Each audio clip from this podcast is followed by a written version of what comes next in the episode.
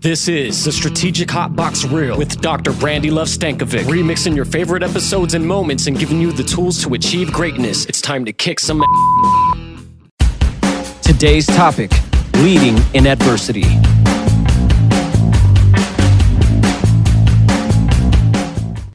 Welcome to the Strategic Hot Box. It's your girl, Dr. Brandi Stankovic, and this has the makings of potentially being the best Strategic Hot Box episode ever. It is uh, the title at first is Surviving Naked. About perseverance through tragedy. Talk about living with your legacy in mind. About surviving disaster. Let's get started. I am here with my good friend Stacey, and she is going to tell us all about what it means to survive naked. And she happens to be in small pieces of leather. And I am going to keep my eyes locked in in her eyes the entire episode, and she's going to make me blush, blush at least 10 times. And I'm probably going to stumble over words, but it's going to be amazing. So, how did you make this little leather, first of all? Well, um, I actually didn't get an outfit until probably day 30, and I wore. So, this is actually a piece of paracord that's been fashioned around something that's been, it was used as a hanky by multiple groups of us. And then my loincloth on the bottom. This was actually You just lifted your loincloth to show. Sorry. I saw under the loincloth. I don't know. I was trying to maintain eye contact and she's making it really hard. Okay. Okay, so yeah, this was actually another girl's outfit who actually didn't make it through the challenge. But so she when left was, her outfit, Yeah, okay. when she was medevaced out, she actually stripped her clothes off, like what she had, Mm-hmm. and so what was left over, um, Alyssa and I, one of the girls I had finished with, that we made an extra outfit for each From of us. that. Yeah. Awesome. So I actually thought about what does one wear when she's doing a podcast with her friend that's wearing small pieces of leather, and I, that's perfect. I decided on an Eddie Vedder shirt. I love it. Yeah. So that's- I think that's- it's perfect. Here, I'm excited that my good friend Eddie Garcia is here. So please tell us a little bit about your journey. Well, you know what? Uh, I'm obviously still still living it. Um, what happened to me five five years ago? Um, I I was in the in the best shape of my life, and then one day um, I started developing what I thought was a flu. Now, my wife, she actually was sick, and it was believed that she had contracted um, strep throat, Mm-hmm. and she had missed the whole week of work. So, what did I think? Oh, well, my wife's been it. sick. Right. I, I contracted what what she had. Sure. So, um, you know, this was on a Sunday when I started feeling sick. Went to work on Monday, and on Monday I was getting exponentially sicker by the minute. I finally texted my wife as she was getting off of work, and I I told her something's definitely up. wrong. She got me to an urgent care clinic, and um, they kind of diagnosed me with what they thought was a flu. They were they took some blood work. They were gonna give me some antibiotics, send me on my way. And I was getting as I was getting off the examination table, boom, passed out. Oh no. And the next thing I know, I'm being revived by the nurses, Mr. Garcia, Mr. Garcia. And um, uh, now from there on, all I can do is really hear people, not see anymore. I wasn't, you know, I wasn't coherent enough to really know what was going on, but I can hear we got to get him to the hospital now. And um, the blood work, the blood work, they they rushed it uh, very quickly, and they found out that I was in renal failure. Um, my uh, body, my well, my blood was septic, and So did your organs or are everything. I Oh, was wow. failing. I was in shutdown mode, and um, they rushed me to the hospital. And uh, uh, I I only remember waking up weeks later Wow. um, with my arms and feet. Um, they were basically they went from uh, flesh and bone to petrified wood. After speaking with the nurses, some of these nurses have now even become my friend. Even to this day, they told me they told me that uh, that under the conditions that I was under, with the IV drips going through, they can tell if you're getting so many drips per minute, if the person's probably not going to make it or what have you. Yeah, yeah. And they told me that after watching what was going on, They they, said think- uh, it's like a uh, there's say your prayers, get the family together, all Oh, that yikes. stuff. But they diagnosed they had diagnosed me with a flesh-eating bacteria in my thigh. How, where, what, how I got a it? flesh-eating bacteria in your thigh. a flesh-eating bacteria in my thigh. expert, a very special person that I had the opportunity to meet with earlier this year. His name is Chris Fare. The day that we got to spend together, too, I my eyes were open somewhat to some of the, the places that the world is lacking and how to support those with disabilities. What are what needs to change in the world in regards to support and in helping people with disabilities? So first off, I think a lot of people they mean well, and I think sometimes sometimes it's just ignorance. Sometimes they don't know what to do because they're not exposed to that disability community as much. Um, so I think having more awareness to people with disabilities will definitely help. Mm-hmm. Um, second thing is that dealing with the disability community, a lot of times that things that are created for people with disabilities, whether it's let's say clothing, whether it's medical equipment, um, unless it's designed by engineers, some of the other things can get get left on the side. Um, dealing with disabilities, let's say for instance, in 2015, I had an LVAD put in, which is a heart pump mm-hmm. to help regulate my heart rhythm before I had my heart transplant six months later. So in that LVAD system that they give you, you have to, when you're mobile, you have to carry batteries and a controller. And what they give you to hold those batteries when you're out, it was unsafe. Um, it wasn't really thought or planned um, to the patient in regards to having them be comfortable now that they have this huge system inside them and they have to carry around, uh, you know, th- this medical equipment. So out of that negative, I found a positive and I started to create these medical vests for patients that make it um, safe and comfortable for them to wear these batteries and controller. Wow, that's amazing. And so that that you're right. I mean, it, a lot of times the people that are designing equipment like that aren't necessarily the people that that have to utilize it or, you know, that type of thing or not having open conversations about it. No, and I think a lot of the times they try to get out the major things, but they don't realize that in the disability community, a lot of times the details are the most important part. As we all know, shit can hit the fan, right? And when it does, it flies everywhere. It seems to, when I feel like when things go wrong, they go really, really wrong. Or when one thing occurs, then uh, multiple things occur. And, and when disaster strikes, it feels like it just continues to occur and can really push you when, when you're already down. And how do we cope? How is it that we can emerge from things that happen in our lives. And even if those things aren't catastrophic or when they are catastrophic, what is it that we do? How do we we continue to grow and strive and, and go for our goals when we've had tragic setbacks, especially when the future might be a new future, when we're having to redefine what we thought we were going to achieve in life. Major disasters, I feel like, are becoming more common today than ever before, whether it's hurricanes or tornadoes or fires. So we've seen a lot of that in the United States. Uh, even organizational layoffs or people losing their jobs, um, shootings, unfortunately. What happens when when you're affected? What happens when people, the people around you, are affected? What happens when when the worst case scenario occurs?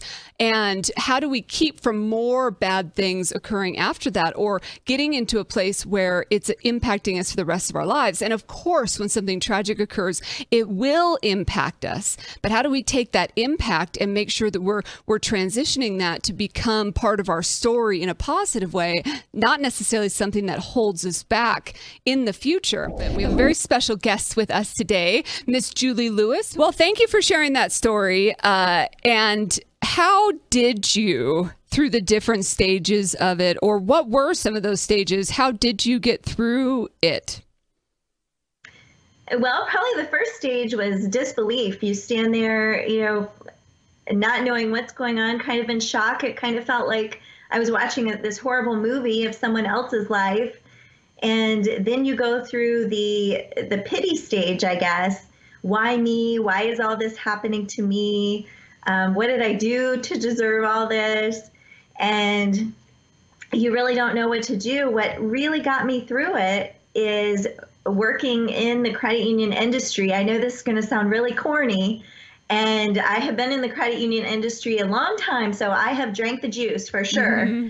But um, it being in such a cooperative industry, people came together so quickly. When we were still standing there talking to the firefighters, credit unions were bringing bags of clothes. They one called and arranged a hotel room for us for the next two weeks until we we kind of got our minds sorted out and got settled, which I wasn't even thinking of where was I going to go that night.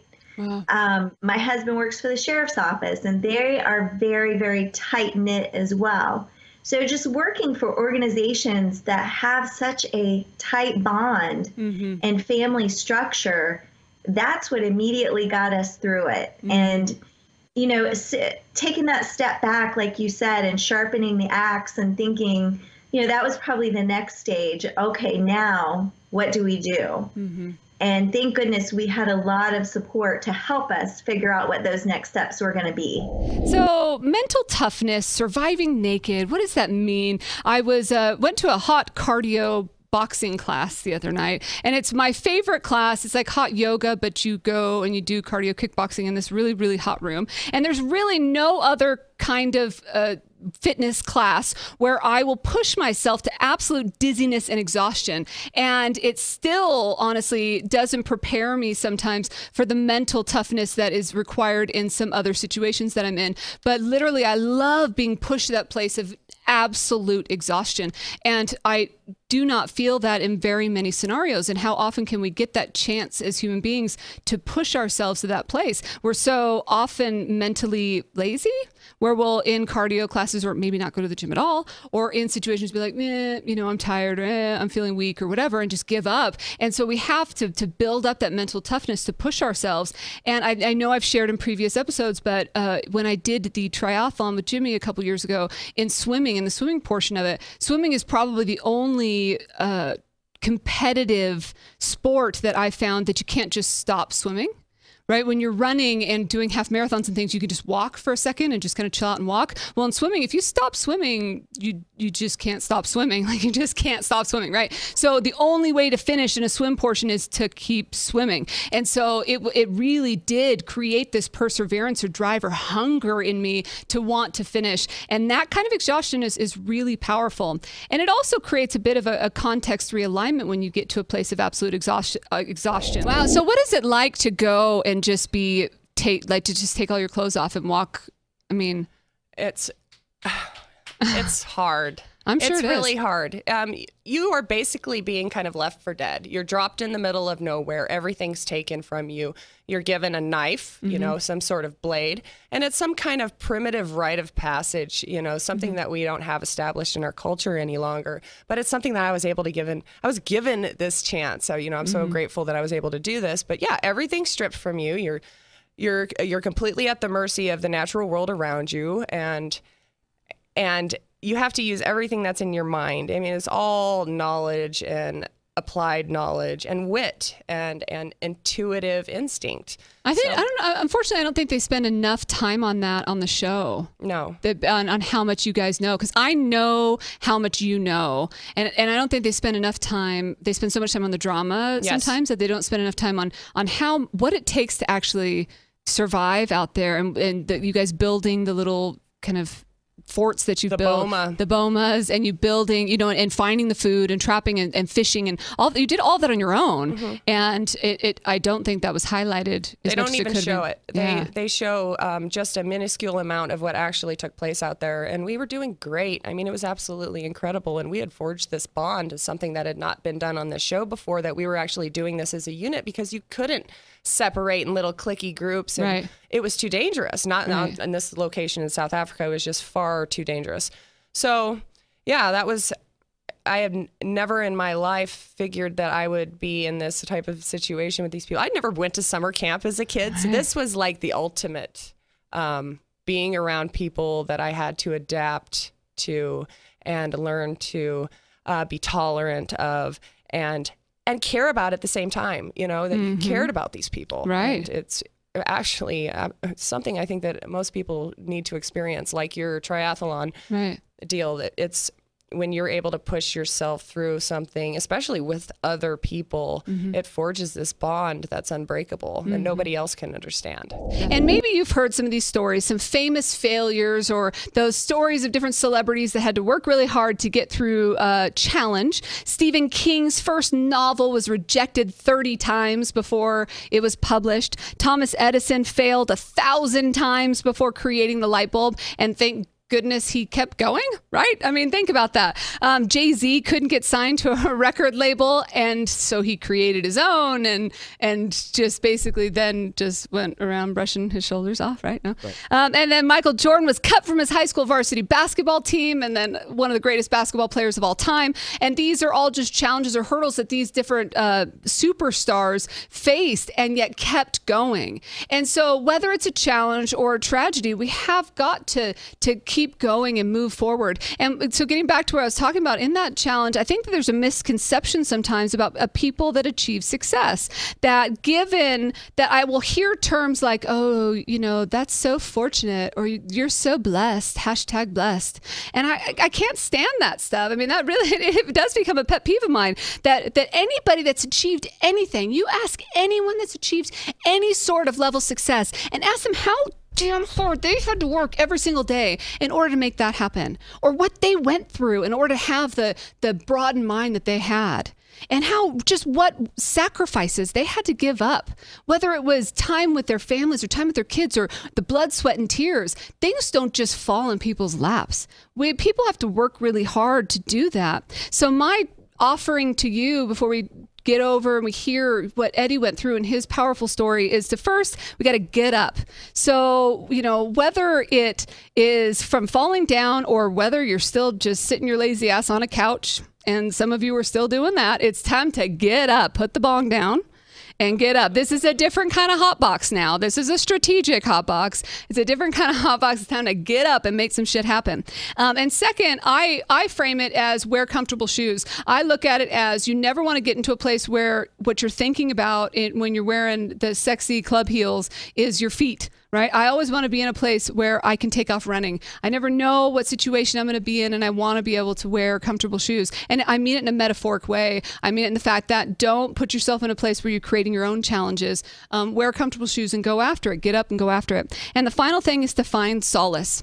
And this one is easier said than done. Um, in some of the tragedies that I've faced, uh, uh, I've there's been darkness. Tragedy in my experience has brought darkness, and I think the most challenging piece is finding pe- uh, challenging component of that is finding peace.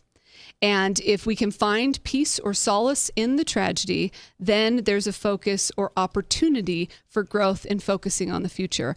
And so if we can get up, get those comfortable shoes on or just get you know the, the, mindset on the future and find solace that maybe the tragedy the challenge the, the frustration the the failure the thousandth failure is intended then it's going to make you stronger.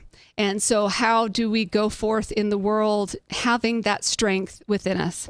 So you've shared quite a few things about not giving up and and the power of that. What other tools do you give to that next generation or what do you hope to give in the future uh, you know what? Uh, I've been doing a lot of uh, youth coaching. I mean, I was coaching before I got sick. I'm still coaching now.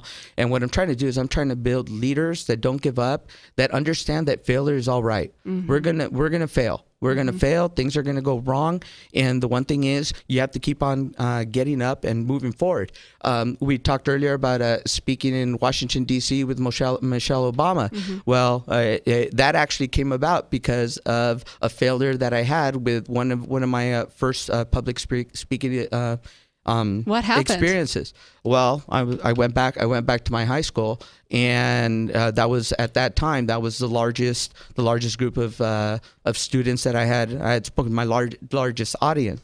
Well, in the middle of speaking to all of them, just completely lost my train of thought frozen. Just like blanked out. Blank, blanked out. I mean, I was mumbling, trying to come up, and we were in the gym, so I kept on just trying to point at the basketball rim, going, and I shot a basket here. And that's uh, for basketballs. That's where I, and I walked down the hall. But I mean, I was just, I was grasping for air, and there again, just like, uh, like I've been telling you, my wife, who's just the the most wonderful woman uh, who has ever lived. I mean, mm-hmm. I, I, am absolutely lucky to have have her in my life. Without her, I wouldn't be able to do the things I do. She was able to take the microphone and and Did she really? In. Oh, she she filled in for me. But Good for the, her.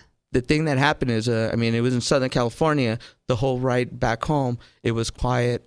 I was demoralized. Mm-hmm. I didn't know what to do. But the following day, after a night of sleep, there was two options for me: get myself back up do the things I need to do. Um, or just lay there in bed and just wallow in the pity and never, never ever come out again, which no one would ever have blamed me. But what I did was I got um, a personal speaking coach. Um, I started uh, looking up at YouTube a lot of my motivational speakers. I started working on my craft and, and speaking. And the next thing, next thing you know, um, being invited to Washington D.C. to Wow. speak at Michelle Obama. But imagine And if I would have, yeah. But imagine if I would have just laid there and just said, no, uh, this, That was too hard. This is this is it. Yep. Um, it, which would have been the easy easy route. Oh yeah. We would have never had the one I don't take you for the easy route guy now. You know. Yeah, you know what? I just it, After after everything that you've been through, I feel like easy route is some bullshit for you. You know what? You can you can say it how you want but you know what? Even even earlier in years uh you know you're talking about michael phelps being you know six six four or, or what have you all that. I mean i'm I, i'm five foot nothing. I and i was an athlete and i i just wanted to be just good enough to play and i was always uh you know i won when i was in high school i won most most motivational my freshman year 110% award my i mean i was never good but i was always Most spirited. most spirited exactly you know most you know keep the bench warm you know whatever Right. you know all those all those things but i think those you know all those things really led led me to be the person i am today and to help me get through the when the tough when it got really really tough um, like losing your hands and feet, um, it, it really helped me, especially because um, uh, earlier in your on one of your shows, you're talking. They were talking about re- having no regrets. People ask, "Do you miss playing softball? Do you miss this? Do you miss that?" And I say, "No." And they're like, "How can you not?" I would totally be. I go because I don't have regrets. I don't regret the way I played. I played with recklessness, abandonness. I always mm-hmm. ran everything out. I can I can honestly say uh, there was no doing things half-ass. Mm-hmm. Everything everything I did was full speed. My mom would always tell me, "Mijo, you got to slow down. You're you're always bruised up and this and mm-hmm. that." And I go, "I, I don't want to live any other way. I'll, I'll take the bumps and bruises and go figure. This happens to me, and I I can look back and go." I'm not. Hey, I was I, balls out. I was Yep. balls out. Absolutely. That's mm-hmm. that's what I was going to use. Balls out all the time. all I'm the with way. you. So, I'm on the same yeah, level. gotcha. Yes. Yeah. I, and that's that's the way I play. And you know what? Believe it or not, that's that's actually how I still live my life. Ha- Well, you, you started to describe that you got your kind of perspective from Nick. What is that philosophy or outlook that you live by today? it's there's always something positive. So in every negative, there's always a positive, no matter what it is. Even if there's a death, which my brother passed away in 2013. Um, I'm sorry. it doesn't matter. Uh, I mean, there's everyone has problems. Everyone has things that happen in their life, whether it's a death, whether it's finding out you have a disease or or cancer, or I mean, it could be down to the littlest things. But there's always a positive in that. So that's what I focus my life on: is no matter what happens, no matter what negative comes out, there's always a positive. Just So, if you could leave us. us with one word or one action item, what would it be? Uh, one word or one action item, it would be it would be is to sit in your discomfort and um, and coddle your fears. Sit in discomfort and coddle your fears. Never take anything for granted. Um, prioritize your life and really think about what's important. I used to think of things as being important. You know, what how many things can you buy? How many nice things can you have? Decorating your home, having nice furniture. But really the things that are important are things you can't replace. Things that, you know, memories made. Take those trips rather than collecting a bunch of stuff. So when the when the firemen asked me uh, when it first happened, is there anything you want us to try to save in the house? Of course, the first thing I thought of was the pets. And when that when it was too late for that, I, they said, "Is there anything else?" And I said, "I have a shadow box with my mom and dad's original wedding picture, and both of their wedding rings are in that shadow box." That is the first thing I immediately thought of, and they were able to save it. It Aw. actually was untouched, which is amazing.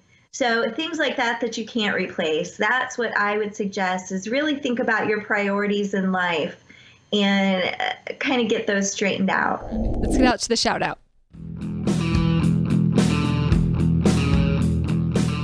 Hey, this is Chad and Teresa founders of Wyoming Malting Company. in Pine Bluffs, Wyoming. And you're listening to the small town girl, Brandi Stankovic, on the Strategic Hot Box. Enjoy!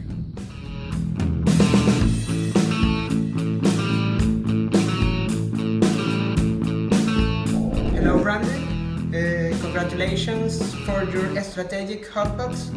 Greetings from Santiago, from Jose, from the Stardust Boutique Hotel. Hallo ihr Lieben, hier ist äh, Kitty aus Los Angeles. Es, äh, ihr hört und seht Strategic Hotbox. Ähm, es war mir eine Freude, ähm, euch dabei zu haben und euch zu fahren.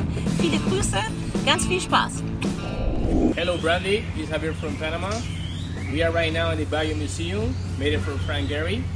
Congratulations for your hot box and came to Panama for visit us. Bye. So now it's time, your favorite time, it's time to kick some ass. Number one is just simply get naked. And I mean that both physically and metaphorically. Strip yourself of all the, the baloney that you carry around. Try to be more pure to who you are and recognize that there is more to this universe and life and, and have a bit of a contextual alignment. If that means travel, travel, but get out there and experience it and love this world for what, that, what it is. And then, secondly, to get up. I said it, Eddie said it, and no matter what, do it. It doesn't matter what you're getting up from. Again, if it's a tragedy or if you're just lazy and need to put the bong down, it's time. It's time to get up and make it happen. Nobody can do it but you. Number three is to find a reason to smile every damn day. Go out there and find a reason to smile every single day. And whether it, you frame it from the way that Chris said in focusing on the positive, or you just remember all the things that you have to be thankful for, or you look at the people around you and just smile at the amazing beings that they are, look at yourself in the mirror and just be happy that you are alive, find a reason to smile every single day. Number four is to love full out. I am a lover. I'm a lover by nature. I'm a lover in life. I just love, love, love. And so I think that we should all love full out. And so, so many times we get a little fearful to really love people and to share love with different people. And there's so many like HR rules about, you know, love and connection, all these things. And, you know, whatever, love full out. And people like Chris are out there spreading love and sharing love with different people. And I urge you to do the same thing because people, you deserve to feel that. You deserve to feel loved and feel special, and you deserve to share that with the people around you. Have. And that, of course, is number five to be thankful every moment, every step of the way. It is the love part of Learn Love Kick Ass, after all. There's your top five kick ass. Uh, we, if you have any thoughts or ideas for things for us to tackle on the Hotbox, if you want to get some more information on Stacey, head out to our website, thestrategichotbox.com, or hit us up on podcast at strategichotbox.com. As always, you can hit us up on Instagram, Twitter. You know, if you want to find us, come come get us. But until next time, get out there and kick some ass.